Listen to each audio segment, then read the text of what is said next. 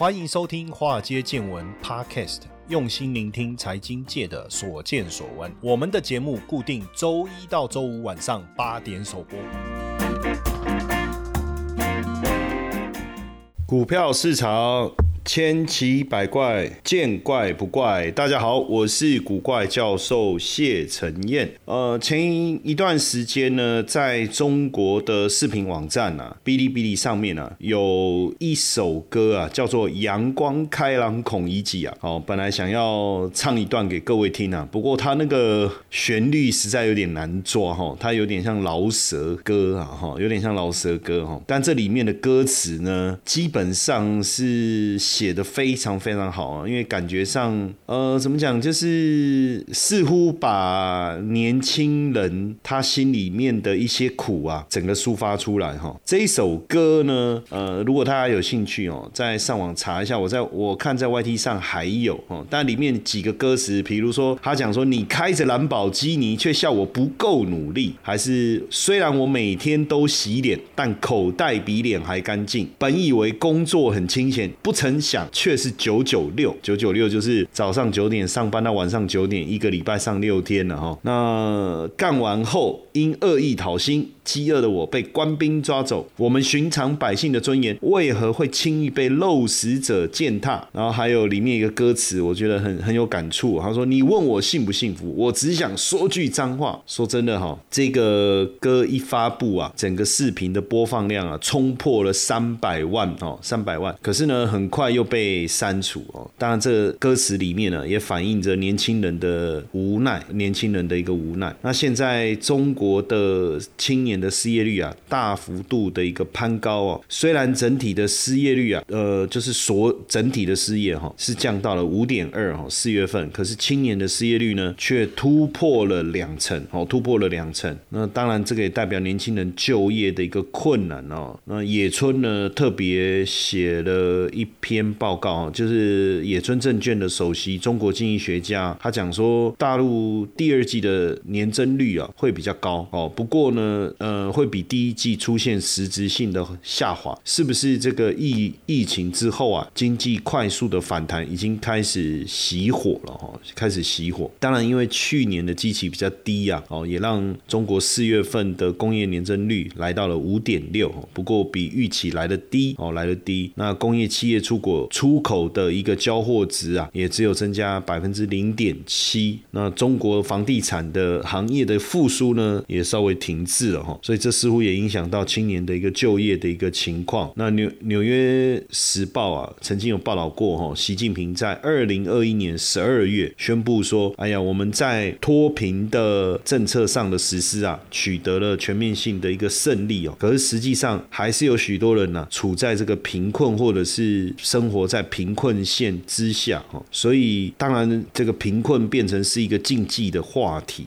哦，因为任何讨论这一个部分的影片呢。其实都被下架哈。那之前有一个直播主叫护城风啊，他拍了一段影片这个影片呢，内容是什么？就是在讲退休老人在展示他用人民币一百元可以买到什么菜啊。这个人民币一百元就是他一个月的退休金呃养老金然后也是他收入的来源。结果这个影片就被删除。那像刚才我们讲的这个呃阳光开朗孔乙己这个歌啊，也被禁哈，连社群网站的账号也被删掉。那在我我之前是有在 Y T 上面看到然后，这首歌词确实，他这的歌歌词啊，很讽刺。哦，很讽刺。当然，在台湾这一类的歌呢，一旦播出，实际上会广为流传，大家可能也会针对这个歌词的内容有一些感触或抒发哈。不过，在中国这个影片就被下架了哈。那最近因为也出现了上海浦发银行啊，出现了抗议的人群在讨薪，这个也被广为流传。这个群体事件，当然浦发银行是说，哎，这个其实不是他们银行的人，但是后来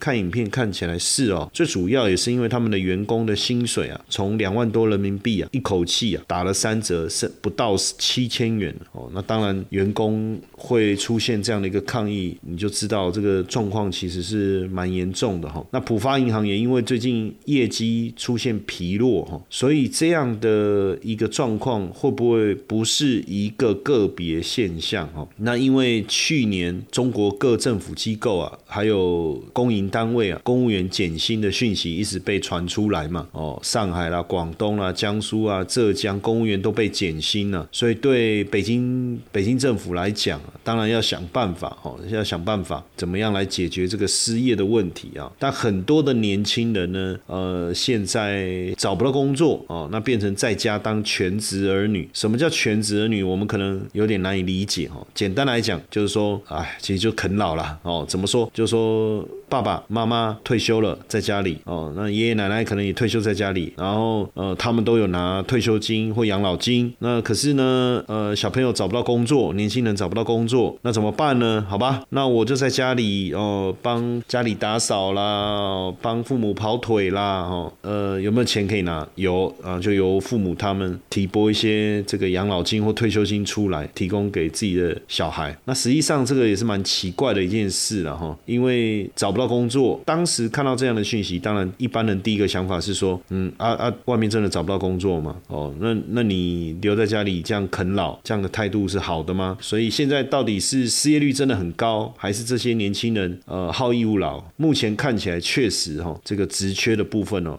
不容易满足这些年轻人，然后那全职青人的工作呃全职青人的工作什么哦，其实跟平常在做的事情也没什么两样啦，遛遛狗哦，然后做。饭啊，拿快递哦，打扫家里，但是实实际上这样这样的情况，这样看起来是蛮严重的哦。那前一段时间我有看到一个这个网络上的一篇文章，是一个读者投书了哦。他说他花了两三百万呢，到澳洲读了两年的硕士哈。那回到中国以后，那当然很多的留学生回来，变成在求职上他也没有什么优势。最后呢，跟父母协议哦，由父母每个月给他三千块，他就负责家里的清洁。打扫哦，还有这个买菜啦哈，但是刚开始可能父母也觉得还不错啊，反正就留在家里帮忙这样。但是久了以后会不会变得挑剔？所以变成父母也开始有一些抱怨哦，比如说哎呀，你是不是不够努力？但慢慢的。会不会让年轻人变成好像被冠上了这个废材这样的一个标签哦？被贴上废材的标签哦？所以这样的一个状况啊，如果变得很普遍啊，确实也是一个大的问题哦。那一方面，年轻人失去了这个自信啊，加上找不到工作的一个焦虑，会不会导致这个心理上也开始出现一个偏差哈？那确实现在看起来，中国青年的失业率啊居高不下，那很多的大学生也被迫啃老啊，变成这个。全职儿女，很多网友当然也也反映了这样的现象，说可是真的找不到工作，那到底是把啃老讲的很清新脱俗、理所当然，还是真的失业率太高？哦，还是失业率太高？目前我我们所看到的城镇失业率的调查五点二，哦，但是十六到二十四岁的年轻人哦，失业率超过百分之二十，当然这包括了大学生的就业哦，当然包括哦，当然确实现在的就业的形式。是越来越严峻哦，越来越严峻。就很多一流的大学来讲哦，可能就业率哦，其实都不到百分之二十。那很多人只好被迫的继续念研究所哦，继续念研究所。但是你你你怎么研，你最后还是得毕业嘛哈。那考公务员，现在公务员的这个职缺也变少了。哦，也变少了。那所以开始也有很多人在劝说，千万不要轻易的尝试变成一个所谓的全职子女。可是如果说在外面找，应该说考公职人员呢，哈，几率越来越低，然后工作的待遇又不好，那到底该怎么办？哈，所以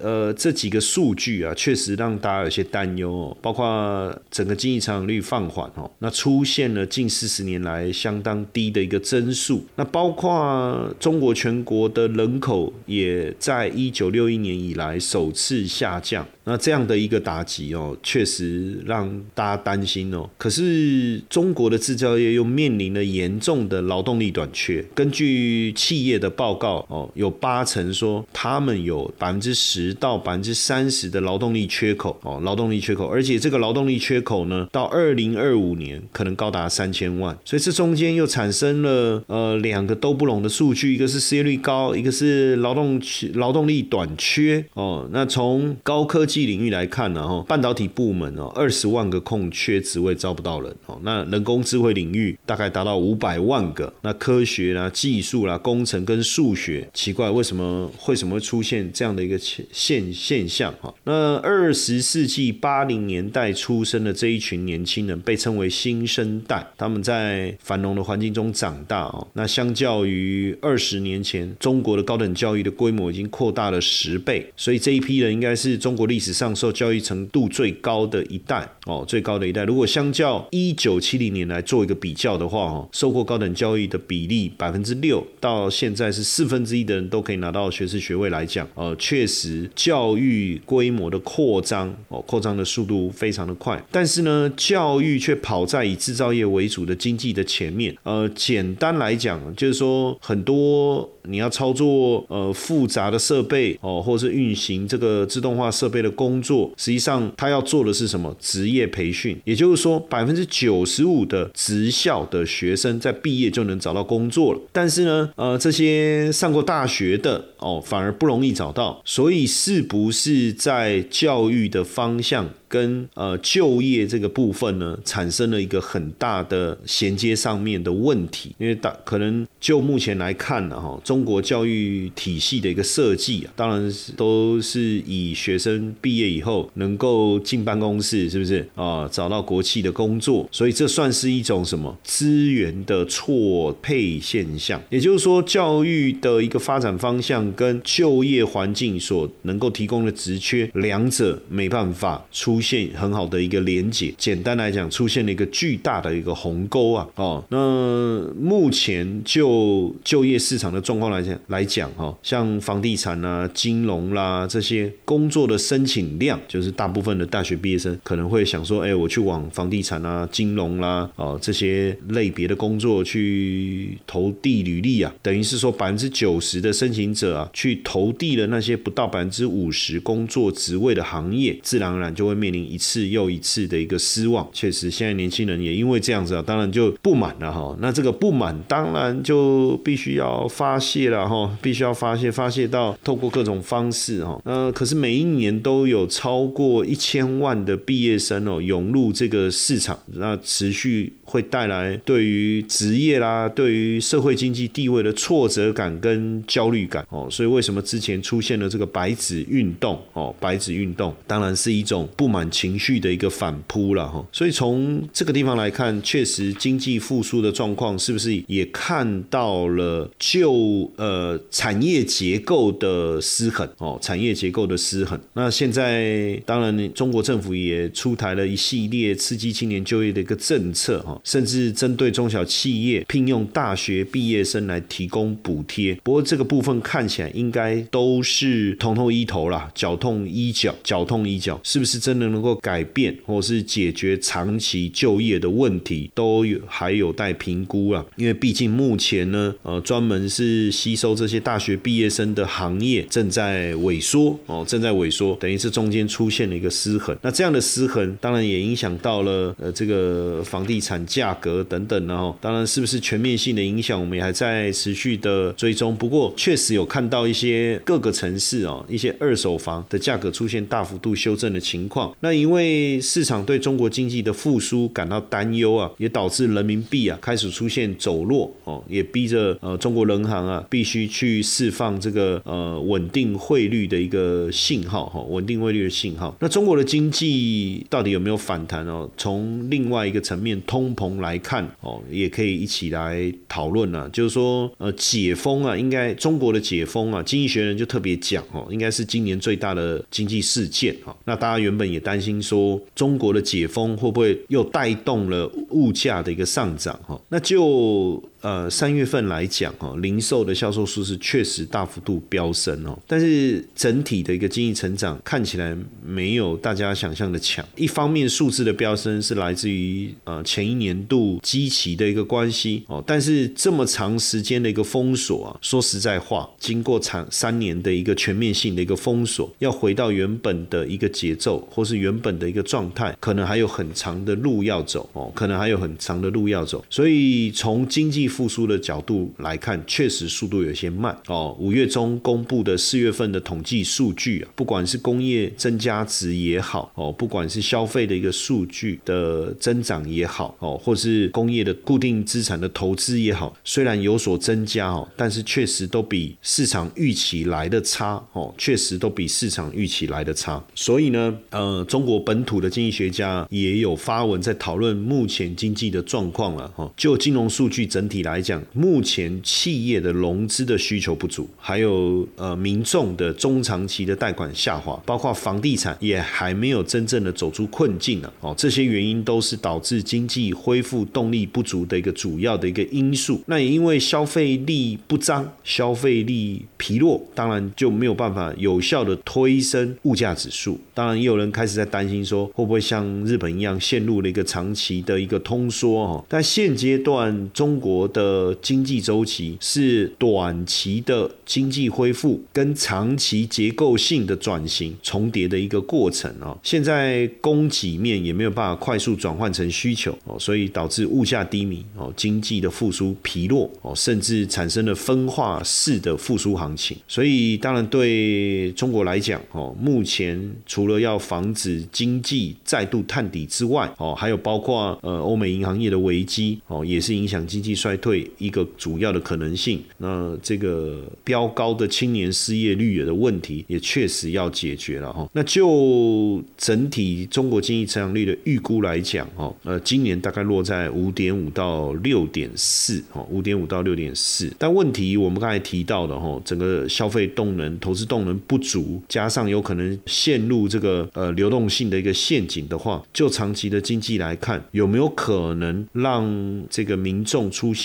因为民众的这个消费增加而出现转变哦？但目前看起来，因为呃新增存款的年增率实在太高了，像第一季。就高达四十二点一哦，四十二点一，所以看来要出现报复性的消费，确实有困难哦，确实有困难。目前看起来，人民银行还呃想办法在解决这个问题哈，所以推动了这个宽松的货币政策。但是呢，地方政府还有一些战略性的新产业啊，还有房地产的一个庞大债务，还是有存在一些金融风险。三月底，金融机构的不良债权的余额增加了三十三点九，那贷款市场的报价利率呢也。调降压缩了银行业的一个收益哦，呃，整个净利息差也在第一季哦大幅度的一个下滑，所以今年整体来讲啊，中国的经济虽然渴望复苏啊，但是反弹的力道哦，反弹的力道应该是没有办法像之前这样子哈。那当然，法人机构目前整体的看法还是相对乐观哦，对于呃房市